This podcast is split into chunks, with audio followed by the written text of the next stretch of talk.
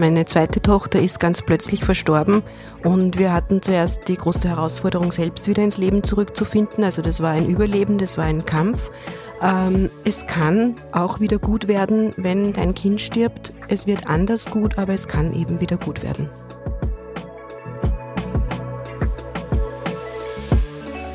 Mein Name ist Sabine Kronberger und ich bin die Chefredakteurin von Welt der Frauen. Das älteste Frauenmagazin Österreichs gibt es seit über 75 Jahren zu lesen und nun auch zu hören. Regelmäßig treffen wir spannende Persönlichkeiten zum Gespräch. Bei mir ist heute eine ganz besondere Frau. Sie weiß ganz genau, wie es ist, Weihnachten zu feiern. Und zwar dann, wenn große Gefühle im Spiel sind. Nach dem Abschied von ihrer Tochter Emilia, die in ihren Armen eingeschlafen ist, hat sie Weihnachten ganz neu definieren müssen. Beim ersten Mal, da ist sie noch geflüchtet. Aber heute weiß sie, dass Weihnachten auch mit Menschen stattfinden kann, die ohne uns schon vorausgegangen sind. Bei mir ist heute die dreifache Mutter und Trauerbegleiterin Ulla Gschwandner. Herzlich willkommen, schön, dass du bei mir bist. Hallo liebe Sabine, danke für die Einladung. Du bist eine dreifache Mutter. Ein Kind hast du schon in den Himmel oder an einen Platz entlassen, so wie auch immer ihr den für euch definiert habt. Und du hast dich dem Thema Trauerbegleitung verschrieben. Warum hast du dich entschieden, diesen Weg zu gehen?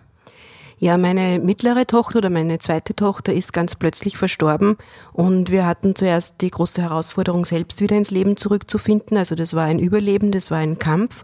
Ähm, und irgendwann, als es uns dann als Familie, als äh, in der Partnerschaft und auch als äh, eigenständige Person wieder besser ging, haben wir uns überlegt, Warum muss es unser Kind treffen? Warum ist unser Kind gestorben? Was ist der Sinn an dem Ganzen? Und eigentlich, so bei längeren Spaziergängen sind wir draufgekommen, es ist, wie wir den Tod von ihr überlebt haben. Einfach als Familie wieder in ein gutes Leben zurückgefunden zu haben. Und das wollten wir anderen Menschen auch ermöglichen. Einfach an der Seite sein, Menschen begleiten, die ein ähnliches, ich sage jetzt mal schweres Schicksal haben, ähm, denen wieder zeigen oder vielleicht auch ein bisschen ein Vorbild zu sein, es kann auch wieder gut werden, wenn dein Kind stirbt. Es wird anders gut, aber es kann eben wieder gut werden. So unmittelbar vor Weihnachten oder durch die Weihnachtstage hindurch ist es ja für Menschen ganz besonders schwierig, wenn ein Platz leer bleibt, wenn ein Packerl ungeöffnet bleibt, wenn Gedanken im Raum sind, die sich rund um eine Person drehen und man ja irgendwie diesen gesellschaftlichen Druck auch auferlegt hat, gefälligst glücklich, adventlich und weihnachtlich zu fühlen und zu sein. Wie begegnest du Menschen, die genau diese selbe Leere, die du einst empfunden hast, heute empfinden, beziehungsweise in welcher Form kommst du auf sie zu? Also ich darf da vielleicht ein bisschen ausholen. Unser erstes Weihnachten war eben eine Katastrophe. Also wir haben genau einmal mit beiden Kindern Weihnachten gefeiert. Also das dritte Kind, ich habe gesagt, ich bin Dreifachmama, ist erst nach dem Tod von Emilia auf die Welt gekommen. Ähm, und wir sind geflüchtet, du hast es schon angesprochen, weil wir einfach dieses glückliche Familiendasein uns überhaupt nicht vorstellen konnten. Da sind im Vorjahr zwei Kinder unter dem Christbaum gesessen und der eine hat ganz zufrieden und versunken mit den Schnüren an den Geschenken gespielt und war glücklich und wir waren es natürlich auch und das gab es auf einmal nicht mehr, das war alles weg. Und so sind wir mit äh, ganz lieben Freunden in den Süden geflogen und haben etwas gemacht, was wir noch nie gemacht haben. Weihnachten komplett ohne Traditionen, ohne äh, Familie zu feiern mhm. und waren zu dritt einfach äh, weg. Und das hat uns gut getan, gut getan. Ähm, die große Tochter hat aber dann das Weihnachtsfest im nächsten Jahr wieder eingefordert mhm. und wollte wieder die Traditionen und auch mit den Großeltern und mit der restlichen Verwandtschaft feiern. Und dann haben wir uns dieser Herausforderung auch stellen dürfen und müssen, mein Mann mhm. und ich. Und im Laufe der Jahre, es ist jetzt doch schon ein paar Jahre her, haben wir Rituale gefunden, wie das für uns einfach wieder möglich ist, wie die Emilia mhm. trotzdem äh, auch bei Weihnachten äh, ganz fest bei uns ist. Das ist sie so und so immer, also sie ist immer bei uns. Ähm, und so ist es jetzt, ähm, wir gehen zum Beispiel am 24., bevor wir zu Hause beschweren, bescheren, ähm, auf den Friedhof und da bekommt sie ihren eigenen Christbaum. Der hat dieselben Kugeln, wie sie bei uns zu Hause dann zu finden sind. Und so haben wir halt im Laufe der Jahre versucht, eine Verbindung zu schaffen und zwischen genau, dem mhm. Friedhof und zwischen uns, genau. Magst du uns ein bisschen mitnehmen, äh, wie sich das Ableben oder der Abschied deiner Tochter, ich sage jetzt bewusst deiner Tochter, weil du vor mir mhm, sitzt, mhm, die ist ja. natürlich die Tochter von beiden Elternteilen, aber wie du diesen Abschied und diesen Moment und diese ersten Tage überhaupt erlebt hast und wahrgenommen hast, mhm. heute aus diesem Ab Abstand. Mhm. Ähm, die Emilia ist ähm, zur Welt gekommen und eine Woche später haben wir die Diagnose Down-Syndrom bei ihr ähm, erhalten und auch den damit verbundenen Herzfehler. Also oft ist auch ein Herzfehler mit dabei. Und Emilia hätte im Alter von drei Monaten schon operiert werden sollen. Die Operation wurde abgesagt, weil sie Gewebe gebildet hat und äh, die dann nicht mehr nötig war. Und ein Jahr, äh, als sie ein Jahr alt war, wurde wieder ein Operationstermin angesetzt, einfach um ihr Herz zu entlasten. Und ähm, Emilia hatte wieder andere Pläne, also dass die OP abgesagt wurde. Damals war für alle eine große Überraschung, auch für die Ärzte.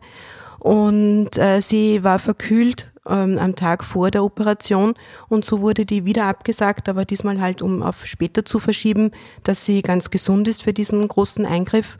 Ähm, und ich war irgendwie froh, weil ich hatte nie ein gutes Gefühl zu dieser Operation und habe mir gedacht, na, sie wird das schon wieder richten. Äh, und wir waren dann alle in einem Raum im Zimmer unserer großen Tochter. Mein Mann hat ihr gerade äh, Mathematikhausübungen also erklärt, zu Hause, ja. Ähm, hat ihr gerade Mathematikhausübungen erklärt und ich bin mit Emilia, es war am frühen Abend, äh, auf dem Bett der großen Tochter gesessen, habe sie im Arm gehabt, auch unser Hund war im Zimmer, also wirklich die ganze Familie war da.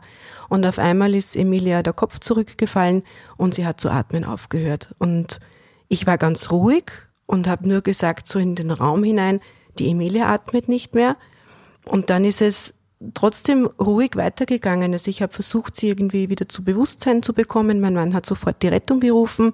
Nur unsere Tochter, die war damals fast elf, hat sofort zu weinen begonnen und hat sich versteckt. Und also ich glaube, die hat als erstes realisiert, was jetzt wirklich passiert ist. Und ja, dann kam die Rettung, der Notarzt, die Polizei, der Hubschrauber. Wir hatten alles im Haus. Und irgendwann sind wir dann mit Emilia, ich habe mitfahren dürfen ins Krankenhaus und da ist mir dann gesagt worden, es ist äh, leider vorbei, das Herz hat aufgehört zu schlagen und sie lebt nicht mehr. Mhm. Was, was, was fühlt man? Was fühlt man in so einem Moment? Was, was passiert mit einem und in einem? Kannst du das noch reflektieren? Ja, also ich war, wie ich schon gesagt habe, erstaunlich ruhig die ganze Zeit. Ich habe immer gedacht, sie macht jetzt dann wieder die Augen auf äh, und, und schaut mich wieder an und lächelt mich wieder an obwohl es da eineinhalb Stunden reanimiert wurde. Und am Weg ins Krankenhaus bin ich da am Beifahrersitz gesessen in der Rettung und habe zu ihr gesagt, ähm, wir möchten alle, dass du bei uns bleibst, aber wenn es jetzt dein Wille ist, dass du gehst, dann ist es okay, dass du gehst. Und das war für mich so, ja, das, ich habe da nicht nachgedacht, das, das war einfach her? da, ich weiß es nicht, das war einfach da. Und wie wir dann im Krankenhaus waren, habe ich immer noch geglaubt, so, die sollen jetzt einfach wieder weiter reanimieren und weitermachen und es mhm. wird schon wieder. Und erst als ich sie dann im Arm hatte, ja, ist mir bewusst geworden, es ist kein Leben mehr da. Sie hat mhm. zwar ausgesehen, als ob sie schlafen würde, mhm. aber es war, ja, das Leben war ausgehaucht, wie man, also mhm. man merkt es einfach auch, mhm. wenn, wenn ein Mensch verstorben ist. Und es war, ich war immer noch ruhig, sehr ruhig. Ich habe ähm, ich hab gewusst, mein Mann ist unterwegs ins Krankenhaus, der ist nachgefahren. Und ich habe sofort eine Freundin angerufen, der vor 15 Jahre vorher das Gleiche passiert ist. Ihre Tochter ist am Pferd am Kirtag zusammengebrochen und war tot. Die war dreieinhalb. Und ich habe nur gesagt zu ihr, die Emilia ist zu Vicky gegangen. Also die Kinder sind wieder beisammen und ich habe sofort wieder funktioniert, habe gesagt, kannst du bitte zu Hause vorbeifahren, kannst du meine Tochter abholen, kannst du meine Schwester mitnehmen. Dann habe ich meine Schwester angerufen, habe gesagt, dass ihre Nichte verstorben ist, habe angesagt, was sie, an, was ich an Gewand haben möchte, also welche mhm. Kleidungsstücke sie mitnehmen soll. Also und du hast funktioniert. Ich habe total funktioniert, ja. ja. Also ich habe es zu dem Zeitpunkt ganz sicher nicht realisiert, mhm. ähm, was passiert ist. Dann ist mein Mann gekommen, das, also das war eine sehr ja, emotionale Szene, wie er dann auch in den Schockraum gekommen ist. Und wir hatten dann ein Zimmer, um uns zu verabschieden, wo dann auch noch die ganze Familie kam, alle Großeltern, alle Tanten, der Onkel, der Cousin. Mhm. Ähm, ja, da habe ich es natürlich begriffen, dass sie tot ist, aber dann ohne sie aus dem Krankenhaus zu gehen, das war schon äh, ja komisch.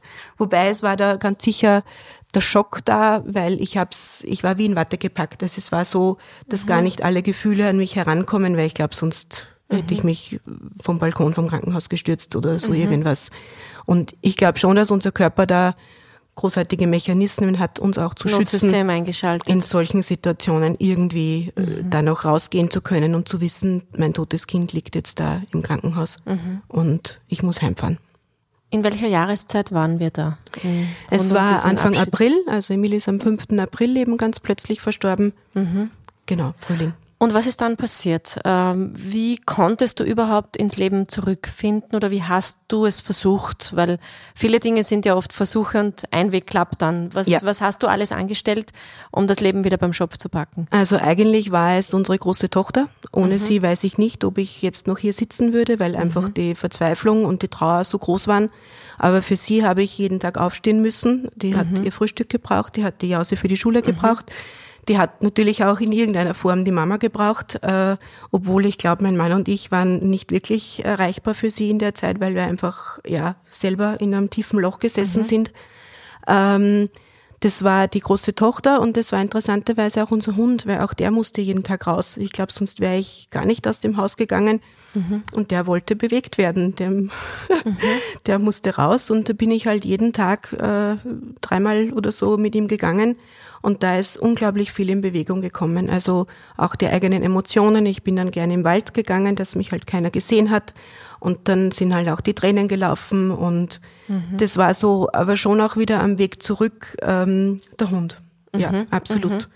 Der tägliche Gang zum Grab war für mich ganz wichtig, weil ich da die, das Gefühl hatte, ich kann noch irgendwie da sein für mein Kind. Mein, mein, sie war 14 Monate. Meine Hauptbeschäftigung war natürlich schon noch, mich um sie zu kümmern. Du warst so. zu diesem Zeitpunkt nicht berufstätig, Ich war oder? selbstständig zu Du dem warst Zeitpunkt. selbstständig? Ähm, damals als Energetikerin. Ähm, aber wer kommt zur Mutter, wo das Kind gerade gestorben ist? Also gar niemand. Von daher hatte ich nachher viel Zeit. Viel Freizeit. Äh, ja, und bin halt dann äh, zum Grab gegangen. Das war wichtig für mich. Mit dem Hund spazieren gegangen, habe geschaut, dass irgendwie ja zu Hause es läuft, obwohl ich gefühlt auch stundenlang einfach am Esstisch gesessen bin und in die Luft gestarrt habe, weil ich nicht fähig war, irgendwas, zu, Irgendwas tun. zu tun. Genau. Und dann, dann habe ich mir gedacht, was habe ich heute den ganzen Tag gemacht? Was, ja, nicht viel. Aber ich habe es auch gut wegdrängen können, meine Trauer. Also ich wollte da gar nicht hinschauen, weil das einfach, das hat so wehgetan und so geschmerzt, dass ich gar nicht wusste oder wissen wollte, wie es in mir ausschaut, bis dann eine Freundin äh, zu mir gesagt hat, du schaust nicht hin, das wird nie besser, wenn du nicht hinschaust. Und die ist dann wirklich gekommen und dann habe ich meine Gefühle zugelassen, äh, habe mal in mein tiefstes Inneres hineingeschaut und ja, war nicht schöner, war nachher leichter. Wie lange würdest du diesen, den intensiveren Teil, weil ähm, eins hast du mir ja verraten, die Trauer hört nie auf, aber diesen ganz intensiven Part, diesen, wo man wirklich das Gefühl hat, die ganze Welt um einen dreht sich weiter, während die eigene Welt eigentlich gerade still steht. In welchem Zeitrahmen würdest du das einteilen? Also so im Rückblick, das erste Jahr war ganz besonders herausfordernd. Also man sagt ja oft dieses Trauerjahr und dann wird's wieder gut. Das habe ich auch geglaubt, dass nach dem ersten Jahr wieder gut wird, weil halt einfach alles zum ersten Mal ist. Ähm, jeder Geburtstag in der Familie ohne äh, Emilia, eben auch Weihnachten, ja alle Feierlichkeiten ohne sie. Und dann wird es einerseits leichter, weil du weißt, okay, ich bin jetzt schon 365 Mal aufgestanden, ich schaffe es jetzt auch weiterhin. Ähm, andererseits auch schwerer, weil dir manches erst im zweiten Jahr bewusst wird. Das erste Jahr ist so alles neu erfinden eigentlich oder alles neu machen, weil du musst ja irgendwie wieder ja Rituale finden. Wie wie mache ich das? Wie schaut mein Alltag jetzt aus? Und das ist alles erst bewusster geworden. Und ich würde schon sagen, so zwei drei Jahre waren wirklich herausfordernd und und sehr hart, sage ich jetzt einmal so. Vor allem, weil ja dann auch eine Zeit beginnt, in der die Welt auch von einem selbst wieder erwartet, mitzuspielen im Ja. großen Spiel Ja. unserer Gesellschaft, unserer Regeln, unserer Bräuche und Sitten, unserer Genau. Berufstätigkeit, wie Familien und, und Feste organisiert zu sein haben. Bist du da manchmal auch an deine Grenzen geraten? Ja, absolut. Gerade, also unsere Familie ist schon eine Großfamilie mit ähm, vielen, also Geschwistern von meiner Mutter und und äh, den Nachkommen halt. Und da hinzufahren, wo Kinder sind, die genauso alt sind wie Emilia, ähm, und die sind noch da und ein eigenes Kind ist nicht mehr da. Das hat mich schon oft vor Herausforderungen mhm. gestellt und ich bin auch dann oft nicht hingefahren, weil ich es einfach nicht geschafft habe mhm. oder mich diesem Schmerz nicht aussetzen wollte. Mhm. Hin und wieder ja und manchmal habe ich gesagt, nein, Heute ich komme nicht, das geht nicht. Genau. Mhm. Hast du in dieser Zeit auch bewusst das Nein sagen gelernt? Ja, in manchen Dingen schon. Mhm. Ja, es hat sich viel verändert. Auch der Freundeskreis hat sich total verändert, weil die Menschen konnten mit uns nicht umgehen. Wir hatten keine Kraft, auf irgendwelche Menschen zuzugehen. Und heute sage ich auch, ja, das sind Freundschaften zu Bruch gegangen, weil es einfach nicht anders ging mhm. und weil ich auch damals nicht konnte. Weil die Energien vielleicht dann nicht genau. mehr zusammengepasst genau. haben. Ja.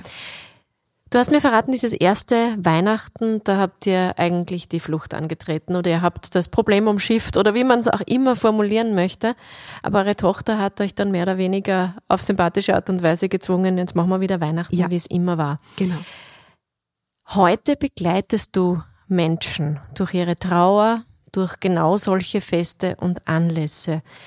Welche Ängste und welche Befürchtungen oder welche Emotionen haben sie mit dir gemeinsam, die du selbst schon erlebt hast?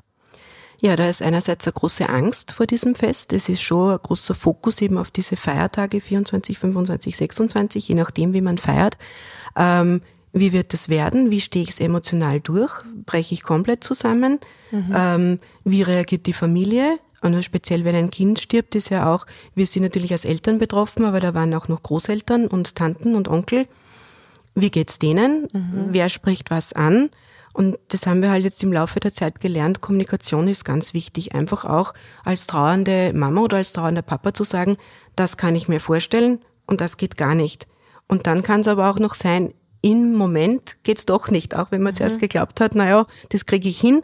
Und da einfach ja so flexibel und so entspannt wie möglich zu sein, obwohl das jetzt vielleicht paradox klingt, aber halt einfach ja situationselastisch zu reagieren, wenn halt dann doch die Emotionen kommen und die gehören ja dazu. Also das ist ja einfach traurig, wenn wer lieber fehlt. Das ist jetzt, muss jetzt gar nicht das Kind sein, äh, ja, es kann auch der Partner sein oder die Eltern, die auf einmal mhm. nicht mehr da sind, mhm. ist ja dann ganz egal.